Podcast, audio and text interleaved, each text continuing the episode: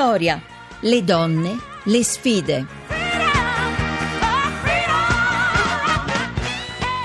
Ancora buonasera, buon pomeriggio da Maria Teresa Lamberti, seconda parte di Vittoria e noi ci colleghiamo con la redazione di Grazia dove con noi c'è Silvia Grilli, buonasera. Buonasera, buonasera a tutti. Silvia Grilli, noi eh, parliamo tanto di argomenti seri, argomenti alti, parliamo di Brexit e poi ci sono i giornali che invece di parlare di Brexit si fermano a guardare quali sono i confronti fisici tra le leader che ne discutono. Questo è successo in uno degli ultimi numeri delle, delle, ieri del Daily Mail, eh, il quotidiano dell'anno era stato eh, nominato, anzi votato e ora invece eh, vogliamo chiamarlo scivolone? Sì, allora c'è una lunga tradizione nei tabloid inglesi di foto che richiamino l'attenzione. Questa della prima pagina del Daily Mail di martedì di ieri è una di queste, cioè si vedono Nicola Sturgeon, primo ministro inglese, e Theresa May, primo ministro eh, del Regno Unito. Ehm, scusa, ho detto Nicola Sturgeon, primo ministro scozzese, scusa, e Theresa May, sì, primo esatto, ministro del Regno sì. Unito, che ha un incontro con due donne e due gambe per ciascuna ciascuna, cioè in Eh, certo. c'erano- avevano due gambe per ciascuna e le loro gambe erano in mostra da- dal, dal ginocchio alla caviglia, però su questo c'è stato un intero articolo scritto da un'altra donna, questa è la cosa ehm, che fa più pensare, da un'altra donna che ha analizzato la forma di queste gambe, come erano posizionate, come erano messe per analizzare il tasso di appeal erotico che queste due donne stavano esercitando. Non si capisce nei confronti di chi perché le due donne si stavano parlando l'una con l'altra, sì, certo esatto. c'erano poi i giornalisti maschi che guardavano e tanti fotografi, e però le due donne eh, erano, sono due leader, sono due leader di un Regno Unito che peraltro ha tre donne come leader perché una Mm. è la regina, l'altro è il primo ministro scozzese, l'altro è il primo ministro del Regno Unito, quindi comunque i giornalisti uomini erano tutti sotto queste tre donne o i fotografi uomini erano tutti sotto queste donne perché i capi erano loro, ma in qualche modo si sono soffermati sull'aspetto fisico di queste signore. Al che voglio dire, eh, eh, Theresa May ha risposto benissimo, cioè ha detto si soffermino dove vogliono, eh, facciano quello che vogliono, intanto il mondo va avanti, il mondo va avanti. Eh, beh, insomma, Pur- purtroppo in qualche modo va avanti anche in modo ehm, stravagante, cioè la Gran Bretagna esce dall'Unione Europea, ma comunque con un consenso popolare, c'è stato un referendum e il mondo va avanti anche con le donne che lo guidano, come in questo caso le due signore che si stavano incontrando. E- Ma come si può spiegare il fatto che questo articolo sia stato scritto da una donna? Cioè, alla faccia degli stereotipi, perché proprio eh, questo... Purtroppo lo sai che è una cosa che però devo dire la verità, che nei giornali condotti da uomini, io ho lavorato in giornali maschili, alle donne chiedono di fare i pezzi di costume. I Certo, pezzi di costume brava. molto spesso, molto spesso i pezzi di costume sono quelli che gli uomini non vogliono fare perché comunque sono pezzi, pezzi di minor rilievo giornalistico per gli uomini Per gli cioè nel uomini, senso sì. che scrivere di politica è il massimo per un uomo. Scrivere non l'hanno affidato a un uomo il pezzo sulle gambe delle due prime ministre, l'hanno affidato a una donna perché presumono che le donne siano cattive nei confronti delle altre donne, più cattive degli uomini e perché presumono che, presumono che le donne su argomenti così frivoli siano più brave. Ecco, è un pregiudizio durissimo a morire. Mm. Le donne sono capaci di fare qualsiasi cosa, ma vengono messe comunque in secondo piano dagli uomini, perché in una redazione maschile non ci sarebbe stato probabilmente nessun uomo che avrebbe voluto scrivere di questo. E io mi ricordo che quando facevo la cronaca nera eh, in un giornale, in un quotidiano popolare, che non cito, a un certo punto, siccome ero molto brava, mi chiesero di andare, e scoprivo degli- dei delitti, eccetera, eccetera, mi chiesero di occuparmi di costume, perché il costume non aveva un referente uomo che potesse, che potesse ehm, occupare questo ruolo e quindi hanno chiesto a me perché, eh, o comunque quando c'è da fare la carrellata di personaggi a cui chiedere un parere nei Sì. pezzi di costume classici dei quotidiani guarda, non lo chiedono mai a un uomo. Però Lo questo ci dimostra sempre. che ci vogliono molte più direttrici donne, eh?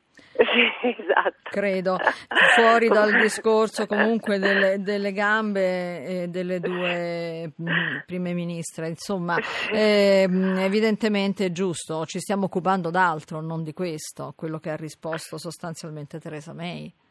È risposto bene perché voglio dire, lei è un esempio vivente di quello che una donna è riuscita a fare e che altre donne riusciranno a fare in un paese dove, ripeto, tre sono le donne al vertice.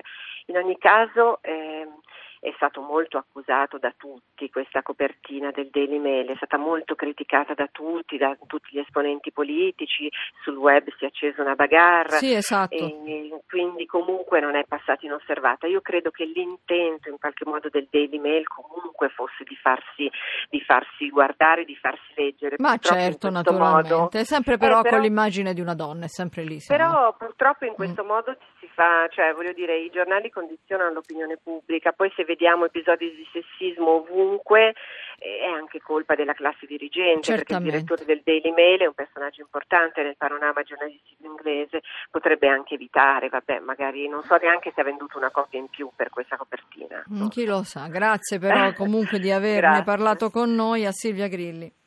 Grazie a voi, grazie sempre.